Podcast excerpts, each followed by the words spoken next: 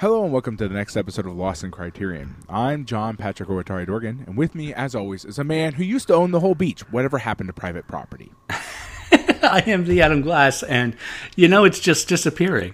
Uh, yeah, the whole no, concept I mean, of private property. Yeah. And pretty soon everything's going to be owned. You know, trail it's off. It's just, it's if only, right?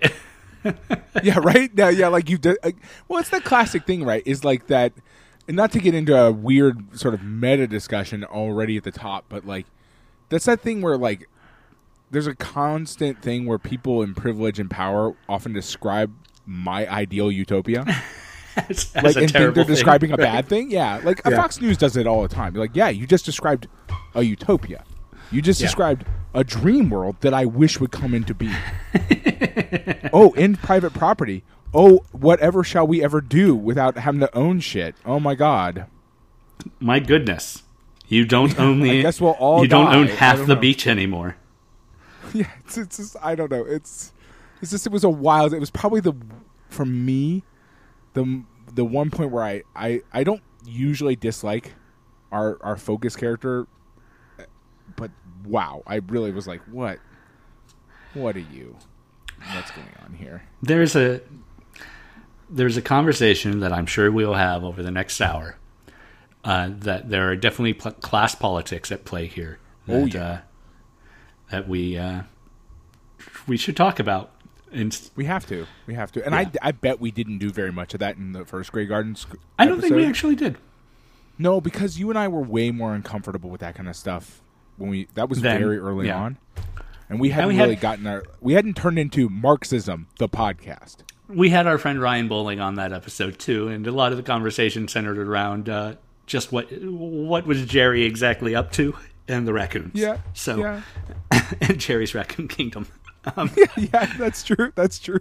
Which was a delightful joke from Ryan uh, that, uh, that I still think about today, even though we talked about Grey Gardens, goodness, probably four years ago. Oh, yeah, it was a long time. It may have been more. It was a long time ago. Woof. I mean, uh, it's probably not on the feed anymore, frankly, right? It's probably it fallen well off. If you want to listen to the Grey Gardens episode, you probably have to go back through the actual website archives. Uh, it was Spine one twenty-three, uh, which means it actually is still on the feed because we're up to, oh, we're up to three hundred rules, episodes yeah. on the on the feed now.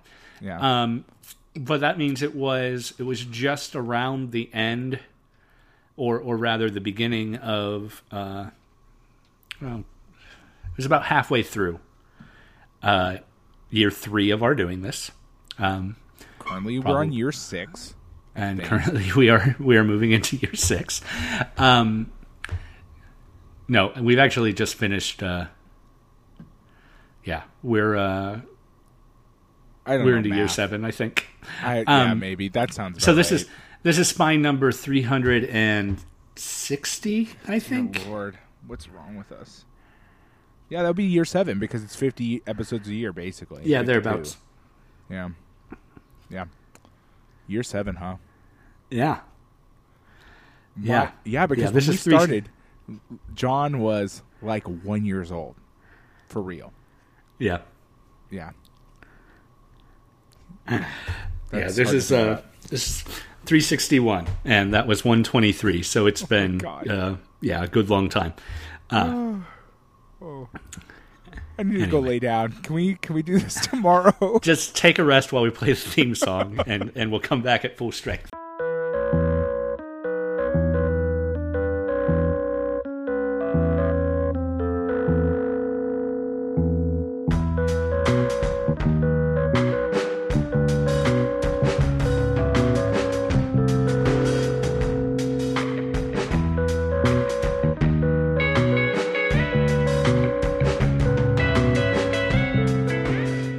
So, Pat, before we get into the podcast, I want to talk about our Patreon. That's patreon.com slash Lost in Criterion.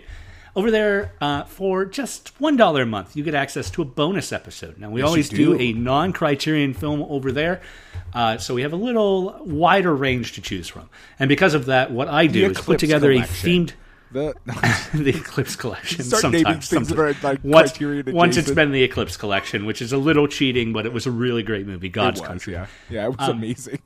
Yeah, But uh, but what we do over there is I put together a list of uh, of four films that usually fit a theme. Uh, some themes recently have been, uh, well, this month's theme is actually, uh, just July's theme was uh, films that uh, I wrote off because they were aimed at women when I was a teenager. And uh, in retrospect, that was a terrible idea because they're yeah. really good comedies. Well, I've uh, so never think, seen any of them, so I'm very excited about this. I am I am very excited to get you to, yeah, hopefully, hopefully we'll end up watching one of them, because item number five on the vote is always Kazam, the nineteen ninety-six children's movie starring Shaquille O'Neal as a genie. Uh, and it's terrible, but they have made us watch it once, and uh, and currently they've looking tried at the polls. Before, too. Let's be clear here. They've tried before, we've been, too. We've survived by looking at the polls, it may be. It may well may seem like some of our supporters would rather us watch Kazam than watch Romy and Michelle's high school reunion. So, um, uh, whatever. Um, but yeah, we've done uh, we've done lists that were based on uh, movies that Conservapedia dot com condemns as liberal propaganda, which is uh, every movie. From which we watch from which we watch Ernest Goes to Camp. Uh, we've done movies that uh, really should be in the Criterion Collection. Uh, things like uh, one theme was uh, post-World War Two U S films that actually uh, dealt with P T S D of the war instead of just all gung-ho hero stuff, uh, because there's really not a lot of those. And we ended up watching uh, The Best Years of Our Lives from that, um, which is a really fantastic film. Uh, we've watched uh, Dog Day Afternoon and Fail Safe. Still, to my Sidney Lumet films, the best movie we've ever watched, maybe, yeah. uh, with the exception of God's Country. Boy, those two and are tied right now. Right, and we've also watched really, really, really terrible films like uh, Monster Squad or the Will Ferrell starring Kicking and Screaming. I will off a never, list. ever forgive you. Yeah, that was off a list of films that share names with actual Criterion releases. And uh, it was it was not great. It was not a great was movie a, at all. Really, I'm when so, it comes down to it, that was an unwise decision. I'm really, really actually very happy that they made us watch it, uh, just to have the example in my mind of what the worst movie I've ever seen is. Well, so, I mean, really, yeah. When you think about it, you've learned a, we learned a lot from that. We learned about what yeah. the worst movie ever made was. Um, we also learned that um, what a a bad dis- where bad list decision making can lead us. Yes. Um, like the idea was clever and fun. Like I get, I totally, I, I was all on board for why we did it, but in hindsight, right. You know, and, and to be fair to the people picking, Kicking and Screaming was the one that kicked off the idea for that too. You know, the fact that, that such two such radically different movies, oh, absolutely! Uh, yeah, share such it an totally idiosyncratic name. It, yeah. Um, yeah. Absolutely makes sense. It totally makes sense. And I and I like I said, I was totally on board when we planned out the idea. Just in hindsight, it's like, whoa, boy, we went down a dark path there. Right, right, right. Uh, but yeah, uh, all those bonus episodes are uh, are up there, and you get access to the entire back catalog. Plus, you get to vote on the new one uh, for just one dollar a month. But for a little above that, five dollars a month. We uh, we like to thank those people on air giving us five dollars a month. So thank you to Kevin Little and Adam Speakerman for your five dollars support. A little bit above that, a little extra. We do something a little extra. Uh, yeah, we do. Pat makes a piece of art based off of one of the films we've watched recently. And I write a postcard. Uh, or I get that art printed up on a postcard and write a note on the back of the postcard because that's the side of the postcard you normally write on. And to our... no, not to all our, over the picture? You don't write no, all over the no, picture? No, not if I can avoid it. Uh, for our ten dollars and above supporters, we mail that off once a month. Uh, and you know, I, I really enjoy doing it. And I think it's, it's something very unique and very special. Uh, And we also like to thank those supporters on air. So thank you to Michael McGrath and to Jason Westhaver for yeah, your ten dollars you and above much. supports. Yeah. Yeah. It means a lot to us. So this week, uh, as already stated, we are returning to Beale Gar- to the Beals of Grey Gardens. Uh, Grey Gardens we watched many, many years ago uh, with uh, spine number one twenty-three. Um, and uh, after... Uh, after David Maisel's died, uh, Albert Maisel's, uh, well, the Grey Gardens and the Beals themselves were having a bit of a renaissance in the okay. nineties and two thousands. Interesting. Uh, so production on the two thousand nine fiction film called Grey Gardens, starring Drew Barrymore and uh, oh, I can't remember who played. Did that Big thing Edie. Ever actually happen? Well, it was a it was an H B O film. Okay, because um, like I'd never heard of that thing. Oh yeah, I remember that thing existed. Oh, I don't I remember, remember that thing at I remember all, ads even for a little it. Bit. Um, I particularly remember Drew Barrymore as uh, as Little Edie. Um, in fact, when I think of Little Edie, I picture Drew Barrymore in that costume as opposed to actual Grey Gardens. Um, oh, really? Yeah, I don't know why, because I've certainly never watched all of H B O's Grey Gardens. I maybe caught a little bit on uh, on television while uh, working at the hotel or something, but never watched the whole thing. Anyway, uh, that came out in two thousand nine, but production had already started. There was a Broadway musical version of Grey Gardens. What? Uh, that existed uh, in the uh, in the early two thousands, maybe late nineties. Weird. Yeah. Yeah. Um, uh, the uh, the Beals themselves, obviously Big Edie, she died, I think, uh, in the early, uh, shortly after the initial film came out. Um, but Little Edie died around the time that this came out. Um, and there's just a lot of... a lot of stuff around yeah around them uh honestly, like, being really honest about that, like, the deeper we go into this, the more I just get more and more uncomfortable yeah with everything that so like, yeah. The Broadway musical started off Broadway, uh and its first production was uh was March two thousand six. So right around the same time that this film was was coming out, uh, it uh, it was split into two parts. The first act was when they were younger and in their prime, and Little Edie was was in her prime, you know. Um, and the second act was around the time set around the time that the uh, the documentary was being shot, and it won at least two Tonys.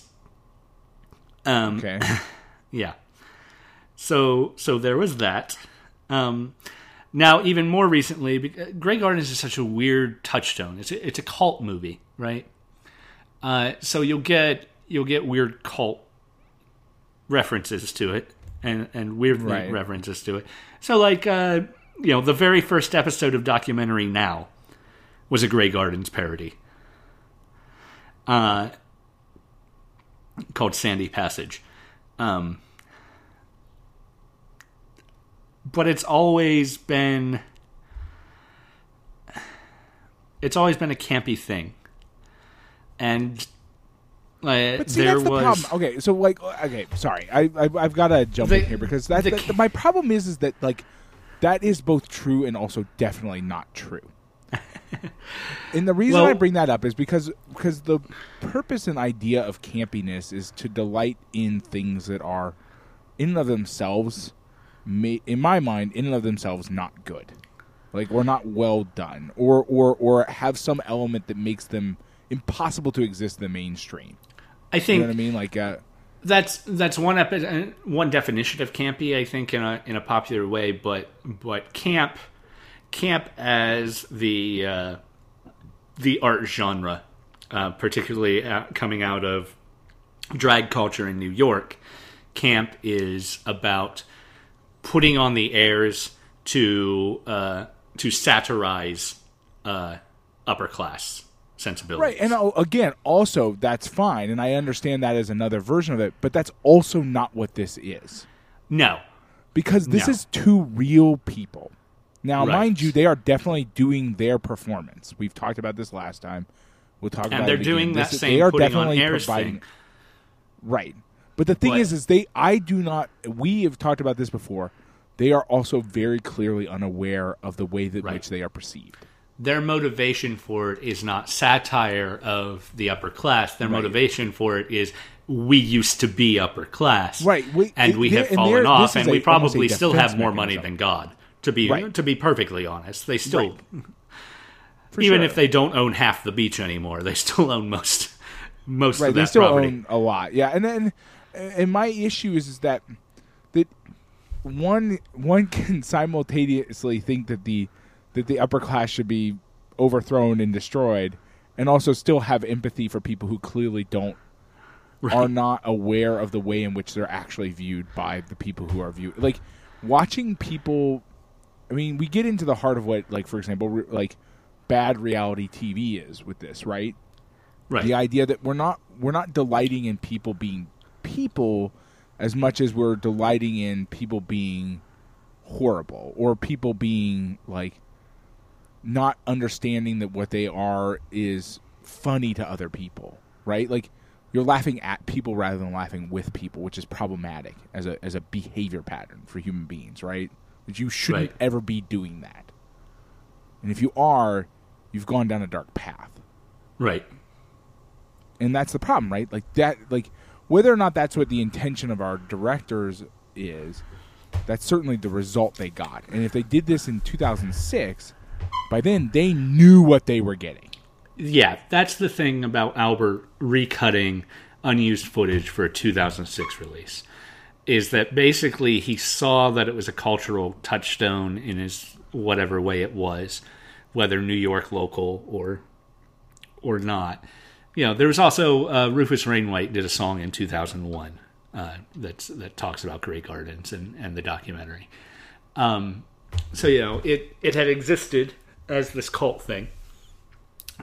So Maisel's Albert trying to sort of recash in on that is weird.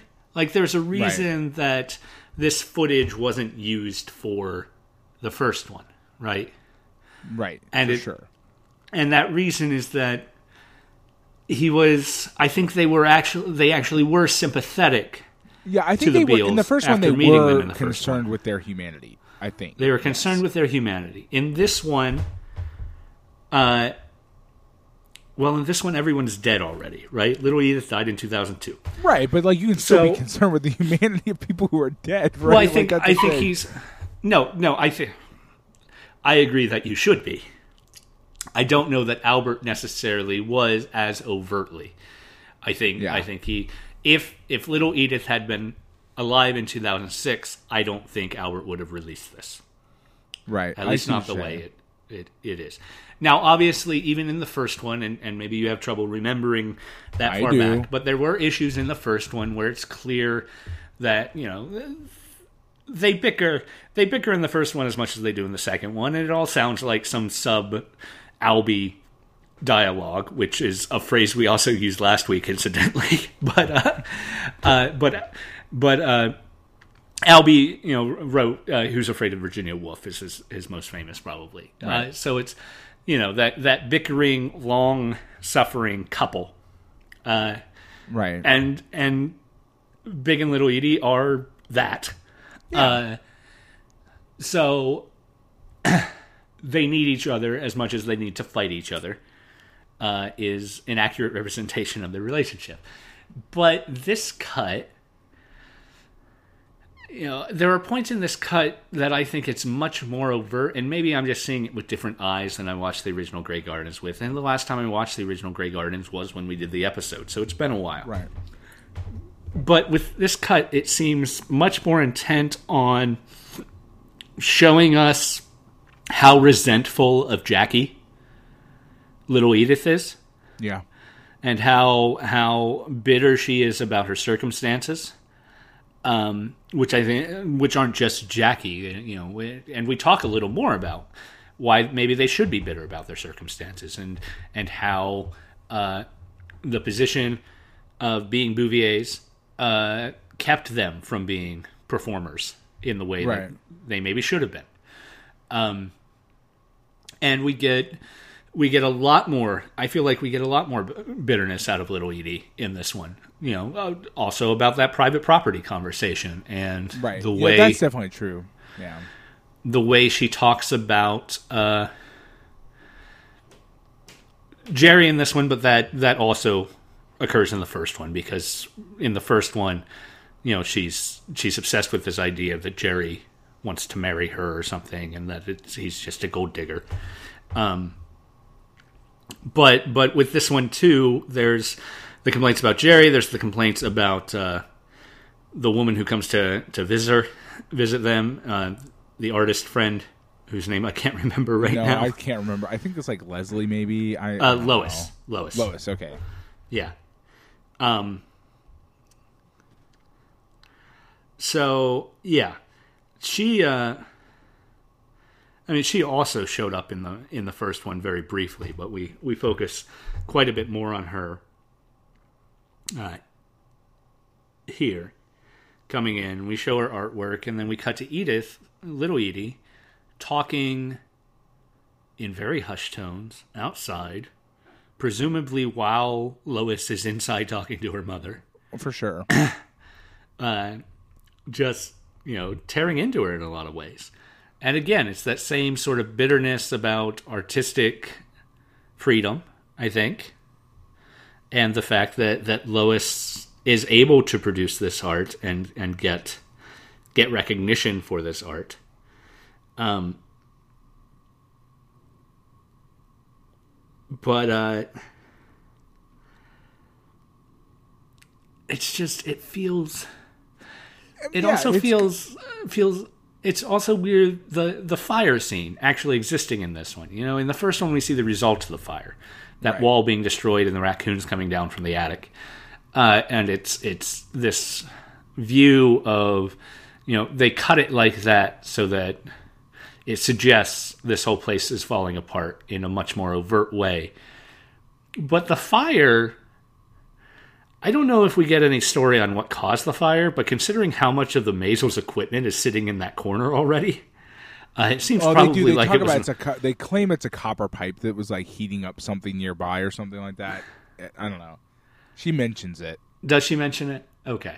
Yeah, she um, talks about it. But, like, well, as you know, the dialogue in this, just because of the nature of the way it's done, is is sometimes extremely hard to follow, right? Like, I mean, the scenes are chopped up, which makes it hard to follow because there's no through line, and then you combine it with the fact that, like, not amazing sound recording combined with pretty heavy accents. It's but what I'm was sitting on top of that copper it. pipe? A strip of magnesium?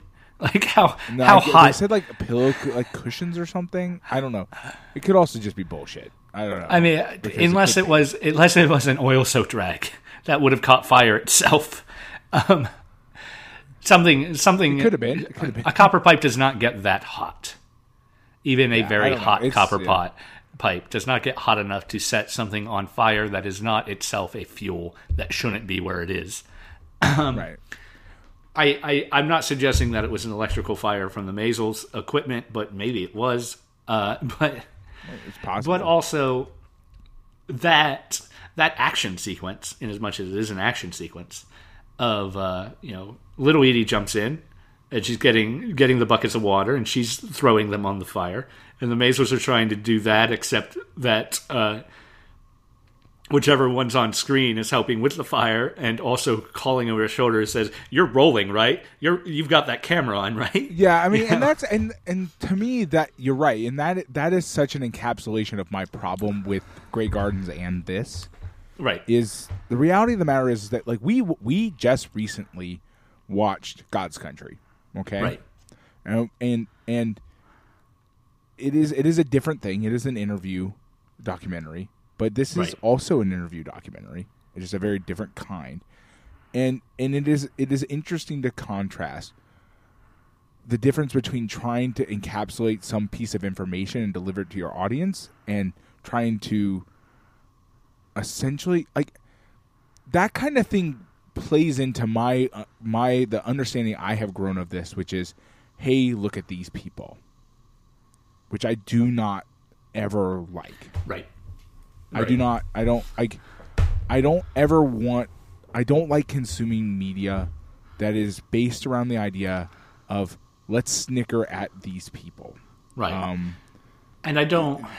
Even and I feel like that's kind of that, though, right? Like, you're rolling, right, feels like it's saying, even if it's not snickering at these people, it's like, we're not so much interested in veritas as we are in sensational.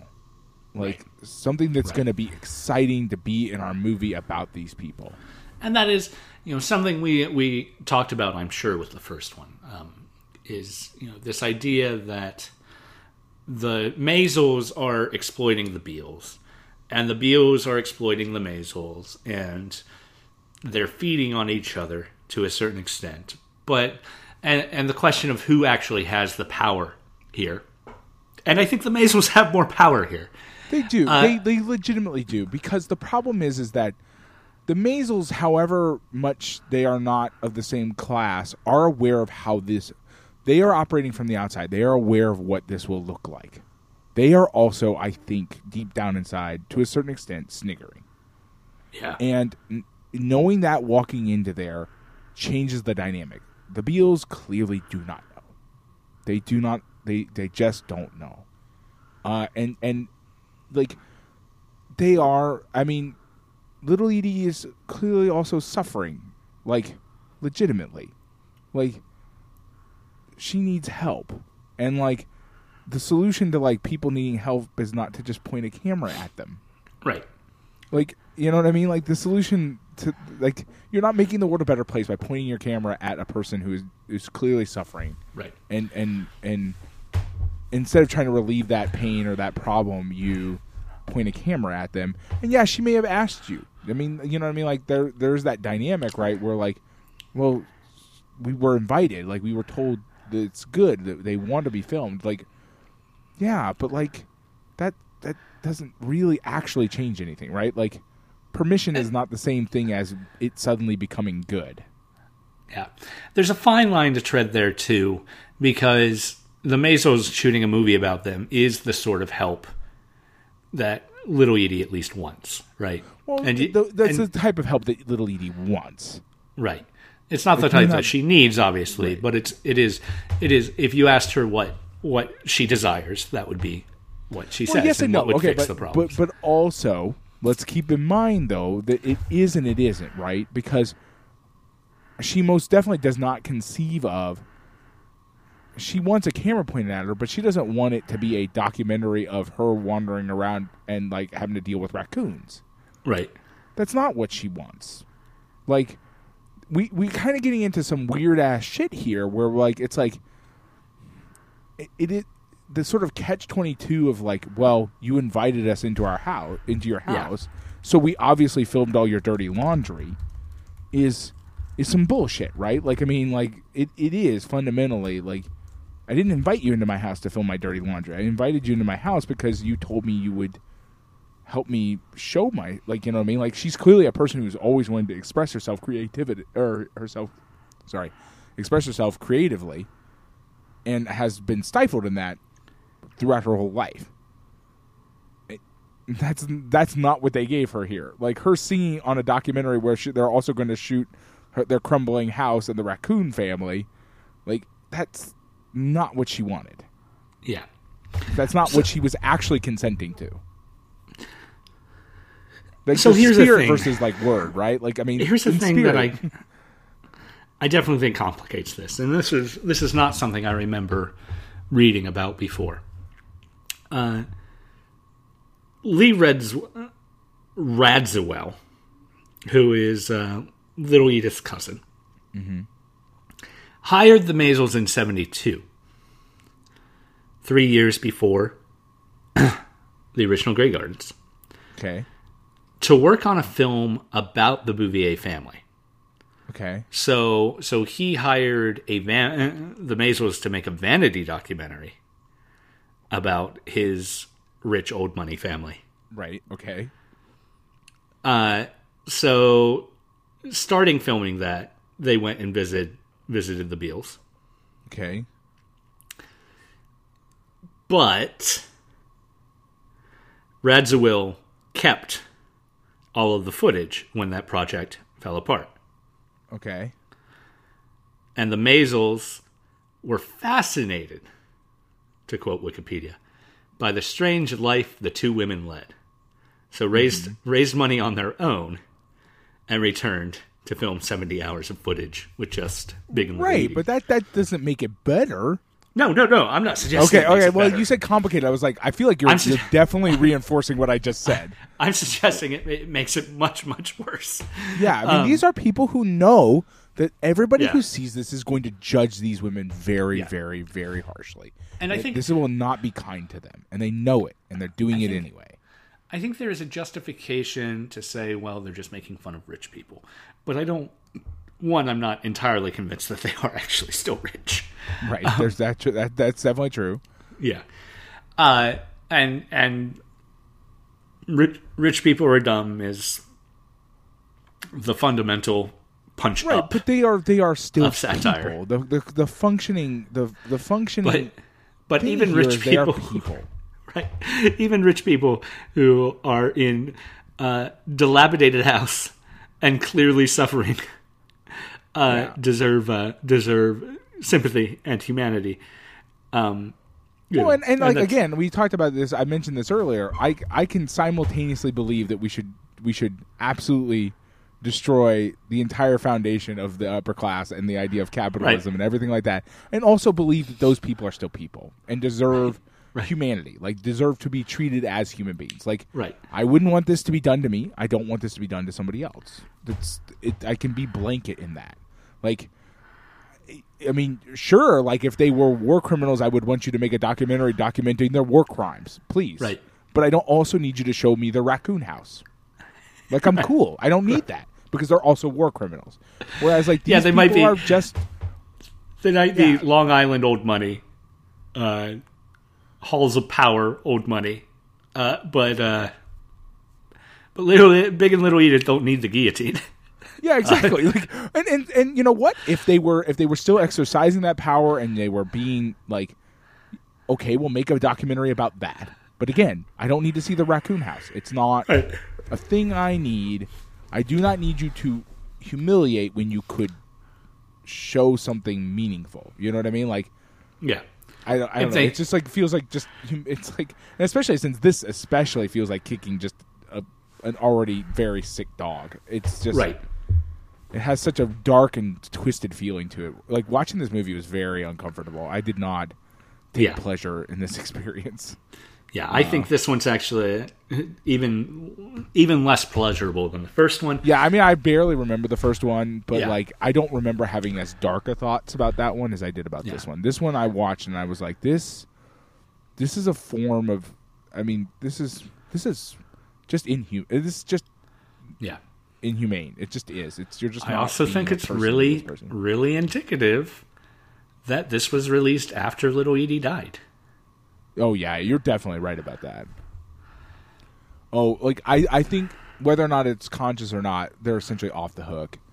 Um, I don't have to ever look that person in the eye again, right? Um, and and this one is definitely darker in that way too. It's it's much more. It paints her in a much it, it, it paints her in a darker light. Uh, yeah. It it's not it's not even remotely flattering. Um, yeah. To her as a person. Uh, yeah. It's just I don't know. It, I'm.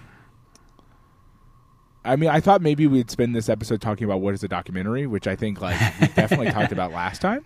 Yeah, we. And did. It's a worthwhile conversation, but this this this one especially is so far out of the bounds of what I would consider a legitimate documentary that it might not even worth having the conversation really for me, because not only does it like intrude, like do the, the, the documentarians purposely intrude, they've also clearly like, well, I mean, they just recut it. They've cut it in such a way as to just be purposely non-flattering.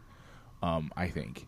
Right. Um, which is, which is just gross, right? Like that's just a different thing. Um, Yeah. yeah, I mean, it'd be it'd be a different thing. It'd be a whole different thing, you know, like a D V D extra where, like, well, here's all the footage we never used. Like, it's in no particular order or thought process. Like, here you go. Like, I wouldn't love it, but, like, fine, whatever. Like, here's just a...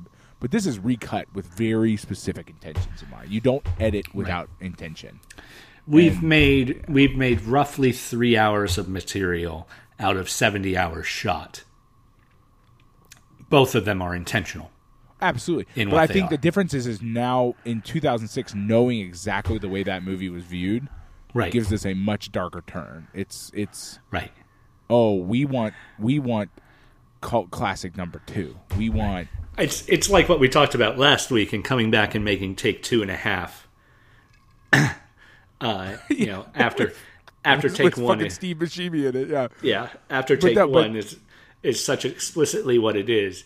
To try and remanufacture that for a take two and a half is uh, well, impossible. Yeah, that's definitely true. Although take two and a half is, I mean, are, they're radically different in the sense oh, of, of course, how of aware course, of, of what they are. Like, the, take two and a half is clearly not a cash grab. No, uh, no, that's also take two true. and a half is very clearly like, I I want to do this experiment, the next step of this experiment, because I am a mad scientist of movies, right. which, so is, I wanna, which is a whole different thing. Right, right, right, right. I want to I want to talk about the Criterion essay with this for a second, uh, just the opening paragraph mostly. Uh, it's written by Michael Musto, uh, who okay. is uh, he has a long running column uh, in Village Voice called the the Dolce Musto, uh, and uh, he starts it off. The Beals are back, and their squalor is making lives brighter all over again. Oh I've always God, worshipped the gals and their strangely powerful fashion choices and nutty but often spot-on philosophies, having fallen off the society pages and into total disarray, coexisting with raccoons, cats, and uninvited ghosts in their rundown East Hampton mansion. Edith and Little Edie instantly became my favorite cautionary tale. One that chilled my spine, yet still seemed so dangerously inviting as a walk through pre-Rudolph Giuliani Times Square. He goes on and gets a little more self-aware in this. Uh, of course, this well, reality... yeah, but I would, I'd be hard-pressed to figure out how he could not get more right, self-aware. Because, right, like, right, right. if you start of at course, zero, yeah, you've got a lot of places to go. Even the end, the end of the paragraph, really. Of course, this reality show was actually real, making it even more riveting, especially for peeping toms like me who could convince themselves it was a trenchant learning experience about the wicked whims of high society. I understand that reading of this. I do. I don't think it's an accurate reading of this because this is the the Beals are not high society getting their comeuppance. No. The Beals were victims of high society. Yeah, and they're victims of high society. I mean, of course they are. Like, it's a it's a classic case, right? Like, I mean, the machine grinds the cogs that are in it, right? Like, right. It, it just does, right? It, it, it, and and they are. And, and as far as cautionary tale goes, I mean, in the most oblique and abstract sense, that like everybody is a cautionary tale for like human society. Like, uh, I mean, like, what you think you're gonna become a part of the high society and then also learn from this to not like, not I don't know, like, what, what cautionary tales require you to be able to learn a thing that you can implement in the world, right? Like, well, now I know if I ever accidentally become a member of the high society, that I should not, in fact, be a member of the high society? Question mark. Because I'll, I, I don't, I don't know what you could conceivably, what message you could get out of it. Honestly, right? It's not. It's that that that argument falls apart in the fact that it like is not as a non-functioning argument, right? Really, right? I think, I feel like the Maisel's point in producing the first one was, look at these kooky people, yeah, and maybe and maybe they meant they meant it in a very blasé way, kooky like. Yeah, they're silly people, and they're fascinating in their life. Not necessarily make fun of these kooky people, but just look at these kooky people. And there's there's something about day in the life documentaries that, that you know that that could be in existence. And and Salesman was the same way. Look at these. Well, kooky and, I people. mean, and I don't dislike day in the life documentaries because yeah. I mean, I I like I I mean, we've talked about my love of reality television, especially as it applies to like people doing their jobs well. Like, right. I have a, a right. weird obsession with watching people do a good job at things. Even when they fail in those things where I'm I'm set up with the idea that, like, these are people who are good at this thing. And, yeah, maybe sometimes they'll make mistakes, but they are fundamentally good at this thing that they're going to do. And I enjoy that. And that and that for, sort of me for me sort of fits into a genre of day in the life. Like, I'm just going to watch people do a thing. And there's nothing wrong with that. The problem is, is that that's not, like, I mean... that requires you to find a subject who's going to do a thing, right? That's not... You generally shouldn't be trying to make a day in the life documentary about a person who you know, like, is, you know, having a really horrible time, right? Like, I mean, unless your goal is to teach people that there are people who are having a really hard time and that we should take care of them. That's a whole nother thing, right? Like, they're, that's a whole nother animal, right? Like, that's just not, they're not trying to make me think I should go out and rest, like, form some sort of, like, fund to help take care of society elites who have had a really rough go of it and, and need some, like, some some care. Like, that's not the goal here, I don't think. Right. I mean, like, right.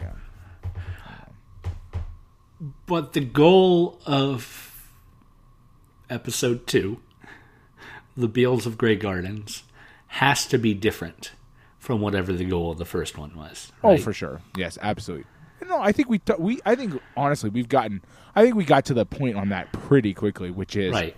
Hey, we accidentally made a cult classic. People like to watch this because these people are like different enough from them that they can just point and laugh. They don't have right. to engage with them because they don't see any of themselves in them. They can they can treat them as other because they are so different. Right. That like you just you don't have to engage with them in a way that you would an, a nor, with a, engage with them the way you would a person that you could know, right? It's like just, you you will never know this person, you right. will never meet this person, you will never be this person. You can just treat them as other. And I don't, and I and then you get to episode two, which is like, well, boy, that was really popular. It's like uh, it's like a. Uh, a a booking photo magazine or cops or, you know, news articles about, uh, you, know, you, you saw them in Ohio a lot, news articles about parents who uh, passed out uh, from a drug overdose with their kids in the back of the car. It's like we're meant to see these things as making fun of someone who literally at the lowest point of their lives.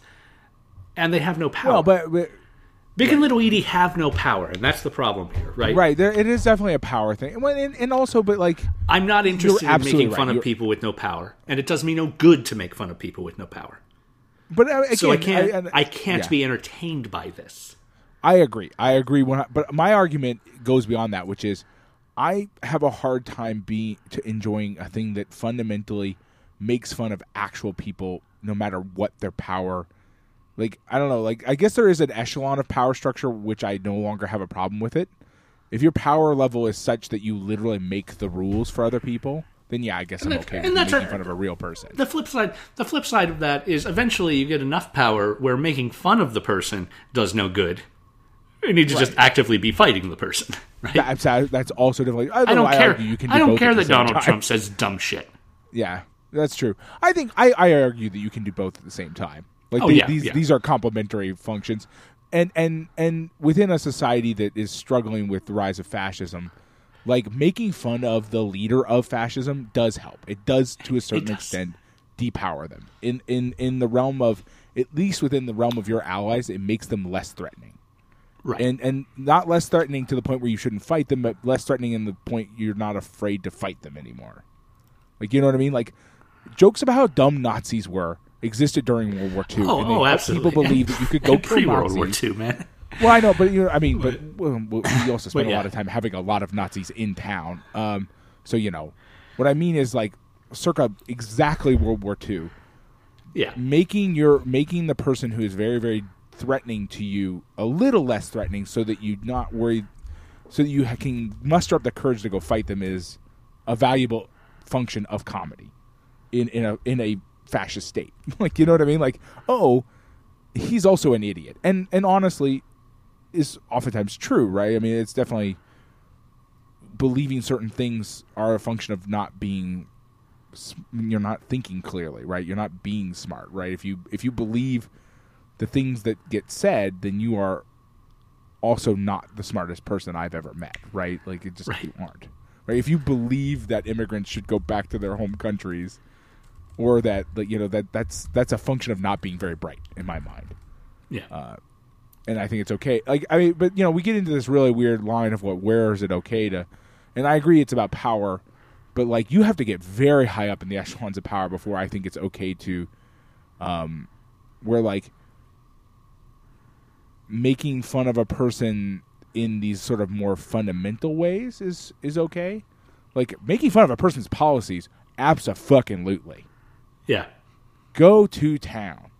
Making fun of, like, again, their raccoon house, I'm less comfortable with in general. Yeah. Because then you're getting into something that is, like, more core to who... I don't know, it's very hard for me to articulate it, but, like, it's like... I don't want to make fun of people who are suffering from mental illness, generally speaking. Right. Uh, in my life. And if I find out even the worst person on earth is suffering from mental illness, I'd prefer not to make fun of that thing about them. Right, right. Like, I can go ahead and make fun of the fact that they are a fascist. Thank you very much. I don't need to make fun of the fact that they are suffering from a mental illness. It's not a thing I need. I do not need to make fun of the fact that a person is suffering from dementia. Or, or these are right. just things I don't need.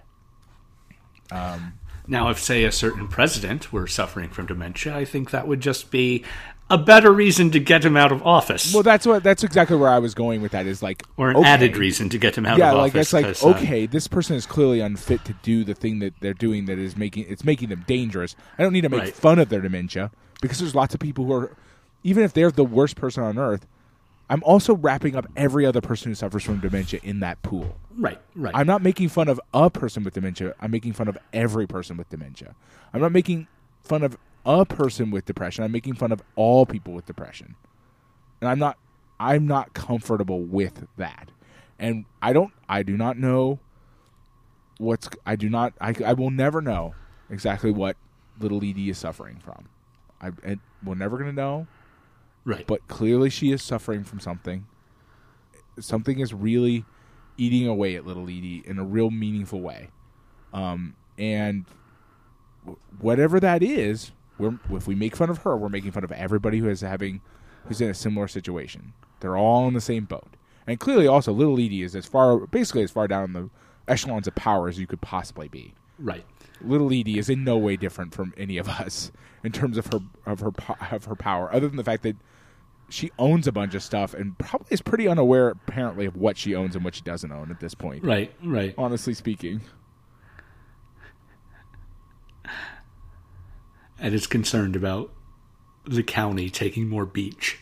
Yeah, I, I mean, to be fair, I'm going to go out on a limb and say the county took the beach because she had to sell it to the county because she wasn't able to pay her bills. Or somebody right. did at some point.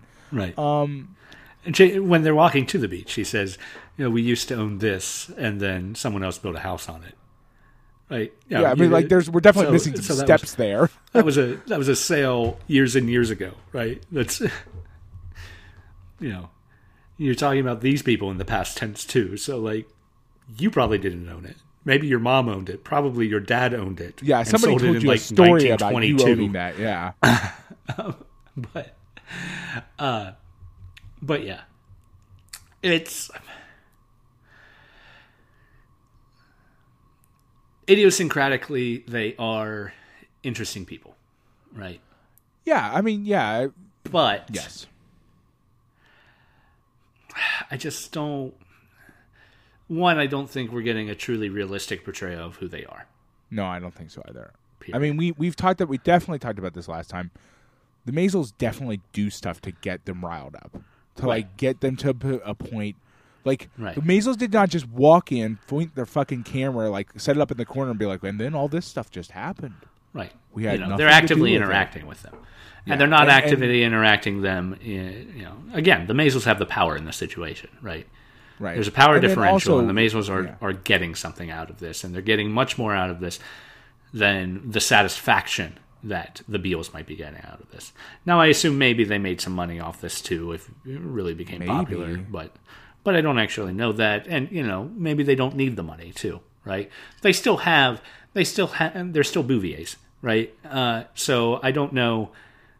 There's probably some cousin who's paying their bills by this point, probably, really. Yeah. But maybe also they just have, you know, they're I mean, living it, off. I mean, wealth re like. perpetuates right. itself. I mean, well, perpetuates they may much just easier. Not have a problem with money. Right. Like it, not right. really. Like maybe some previous relative probably sold off some of the property, and that, that may have generated enough income that they literally just do not have to worry about it. Right. Honestly, it's definitely within the realm of possibility. Um, right. But you know that, you know that is, you know that is, the Maisels have the power because the Maisel Maisels have the power of nothing else because they own the editing room. Right. They decide what it looks like. You notice that we hear the Maisels talk, but we don't hear the Maisels talk clearly as much as the Maisels talked. Right. You know what in I mean? This, like in this one, we get a little more of that, and the principal interaction that we see the two of the Maisel brothers having is, "Hey, you're recording this fire, right?" Yeah, well, exactly. Which is gross enough on its own, right? Like, "Hey, this junk house caught on fire. Yeah, let's make sure we recorded it."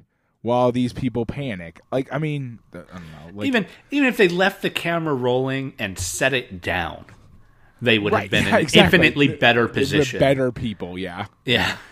Like one of us is going to keep recording this because we need to watch the junk house burn. Is a is a right. dark dark place to be right. in this world. Um, yeah. In in our movie about how weird the drunk the. the people who own the junk house are, we need to make sure we have a video, real good video of the junk house burning down. Like, that's right. a thing we need. Because you know what? Like, the darker, even darker thing is, like, they kind of probably were hoping it would turn into, like, a big fire. Right. Because, like, that makes a really good movie, right? Like, oh, and then the whole and place the- burned down. What a fucking end to my movie. Yeah. Also, the it'd be like the end of Rebecca, right? You know, just... finally get rid of all these old ghosts. Um, but uh, but also, the, the results of the fire that we see in the first movie uh, suggest that it was bigger than what we saw in this one, right? Yeah. Because, like, that I, whole I'm corner's really curious about that, yeah. I think, I think, well, this one was not super well shot, so, like, who knows actually yeah. how badly it burned before. Because, like, the, the fire department did come and did do stuff. Yeah. Now, so, there's there's an interview with with Albert uh, that's also on the Criterion D V D it, for yeah, this one. Yeah, that eight-minute interview. Yeah. yeah. And and the only thing interesting from that that might that might play into our conversation right now is uh, he mentions that the uh, the cameras were about twenty pounds and that they just showed up with hundreds of uh, pre-wound, ready cartridges. And the cartridges had about ten minutes of film apiece. Right.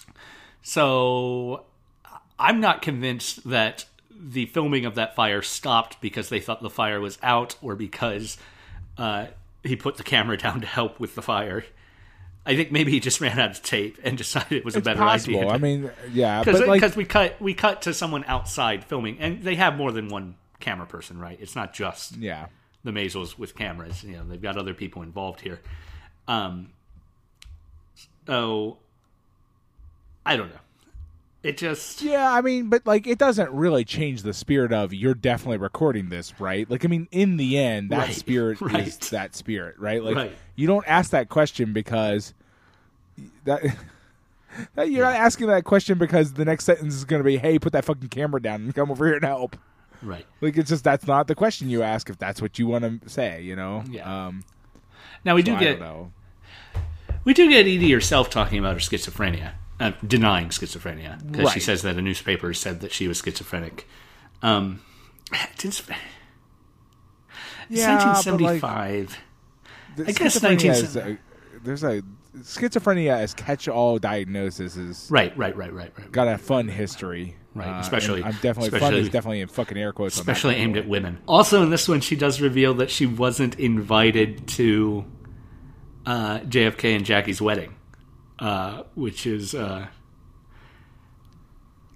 kind of a low blow, considering they're co- first cousins. But uh, yeah. So even what was that? Fifty, fifty-three. Yeah, they got married in fifty-three. Uh, I think there's probably a pretty good chance that even by fifty-three, the rest of the family just thought they were eccentric weirdos, right? And they oh, probably yeah. I mean, already definitely. locked themselves I, it probably out. Got pretty obvious pretty fast, right? Like, I mean, they, they they are definitely within that family the ones you just sort of try to make, you, you pay for their bills and you just try to keep them out of yeah. the way, right? Like, like try to make sure they don't do anything that's going to, like, make, make the family look bad. Right. Um, and, yeah, I mean, that's more than likely everyone's major concern is whether or not the uh, the family's going to look bad. Right, which um, we get back into the fact that, like, you know, the machine grinds its own cogs, right? Like, right. I mean, they they are in this society, but also they suffer because of it, right? Like, I mean, they don't match the society with the, what their family wants them to be, so mostly the goal is to worry about the family rather than their actual health, right? Like, if they ever did get help because their family tried to help them, it would just be because they were embarrassing the family. Yeah. You, you know what I mean? Like, it wouldn't be because of legitimate, like, oh, my God, I think I think our cousin needs help. Like, I'm, we're very, very concerned about this person. It is. It would be because if we don't get them some help, it's going to look bad, um, which so, is a dark place to be. Here's an interesting thing. Little Edie's got two brothers. Yeah, she mentions it, right? Like, she yeah. mentions her brother a lot. Yeah. In this. I don't remember the brother being mentioned, like, at all in the original, honestly. I don't remember, like, I don't remember extended time. family being talked about. It. You know, they talk about the dad a little more in here, too.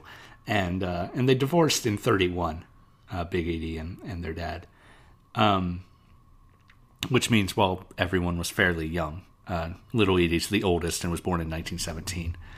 So, you know, fourteen years old when, when the divorce takes place. Um, but Big Edie's the Bouvier, right? So, you know, she's she's the old money more than anything. Um,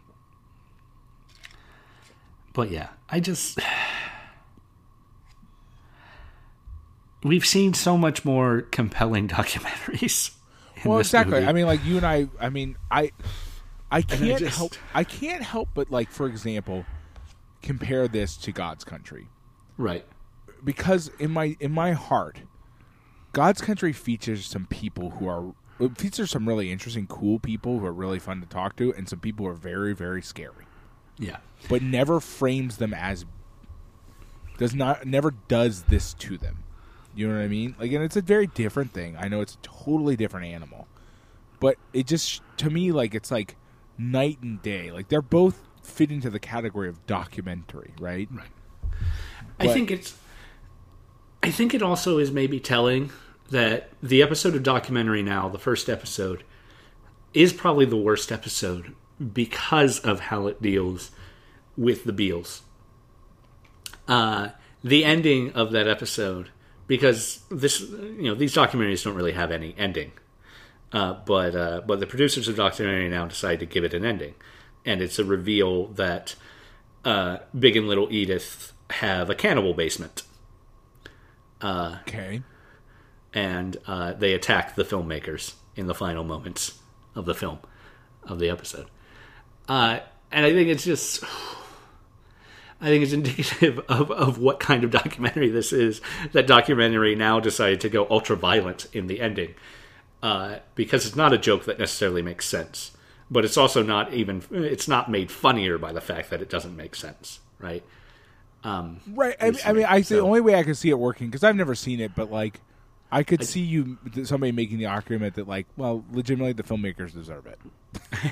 When it's all said and done. Right. These right. assholes deserve to get eaten. Because, like... Right. I wish I you're wish not, that were not more, being good more overt in it because I think that's accurate. Um, but yeah, I mean that's that's ultimately what it boils down to. I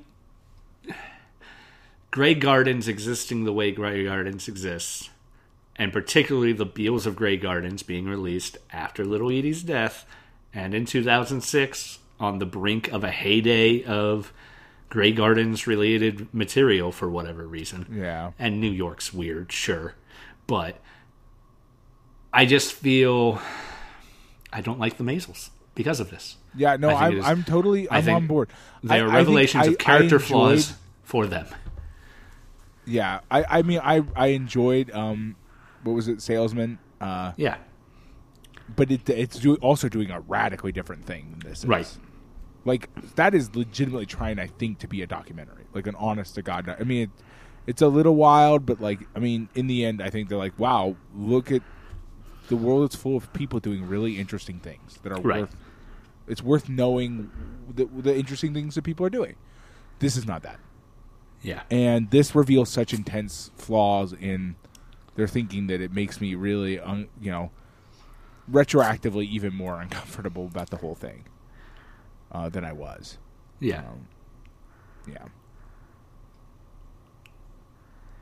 It's like it's it's as uncomfortable as I was just in the moments of Give Me Shelter when they spent so much time trying to absolve yeah. the Rolling Stones yeah. of what happened. Yeah. yeah, that's definitely true. It's you know, so they just they do have a history of bad decisions, maybe. So yeah, they do, and I and I think and that makes to me that makes um, yeah, is, is it called Salesman? Is that what its name is? I keep mm-hmm. blanking on it. Is that the real name? Yeah, it's just called I Salesman. Feel like, I keep feeling like I keep feeling like there should be more words, right? Um, which means to me, Salesman operates more as the exception rather than the rule, right?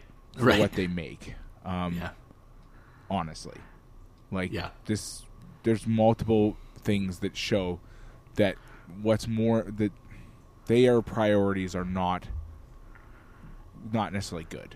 For me, uh, when it comes to like what they're recording and the way they're recording things and what they're choosing to to, to leave on the editing room floor and what they're choosing not to, right? Um, yeah. Well, uh, some good news: we'll never have to see anything from them ever again. That's probably so. a good thing. I mean, I, I honestly, I don't. It's weird enough that we ended up watching this fucking three years later, right? Right. Uh, that the way this was set up was such that like, oh.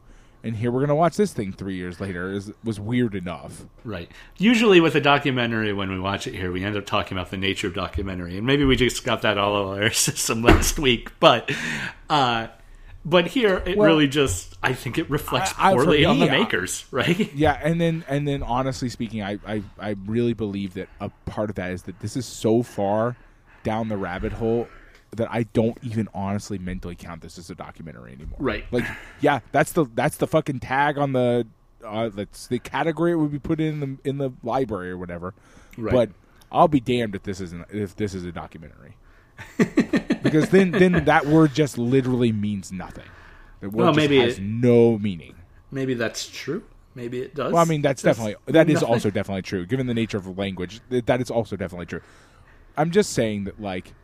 I, I get to choose my own categories, and this isn't a, this isn't a documentary. Right, right. Tough shit. Uh, you might, people might put that label on it, but it's not anymore. Sorry. That's fair. Uh, so, yeah, this week we've been talking about The Beals of Grey Gardens, released in two thousand six. Uh, yeah, the sequel to the original Grey Gardens. and Made, Released many, many, many years later. Yeah, and it's not, not a take two and a half in any way. Right, right. It is just recutting unused footage from the first one to make these poor women seem even worse. Right, right. Essentially, uh, hey, I know what I can do. I can, I can, I can make fun of some dead people because right. I'm a good person. Oh, we will. Uh, we will jump back into narrative film next week with Border Radio, uh, directed by Allison Anders. Dean Lent and Kurt Voss from nineteen eighty-seven. Uh, so we look forward to that. Thank you once again for listening to Lost in Criterion. I am, as always, the Adam Glass. With me, as always, John Patrick Owatari-Dorgan. And we'll see you next time.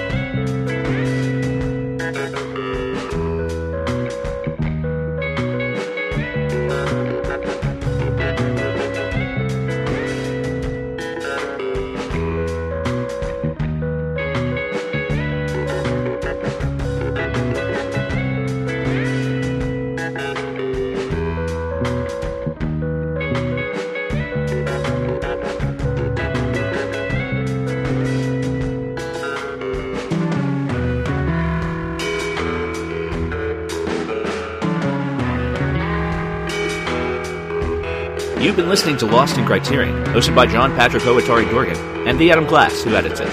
We're a production of with two brains dot com. Jonathan Haidt does the music. Check him out at jonathan haidt dot bandcamp dot com. And hey, if you like us, why don't you give us a review on iTunes, like us on Facebook, and support us on Patreon. It's patreon dot com slash Lost in Criterion. We'd appreciate it.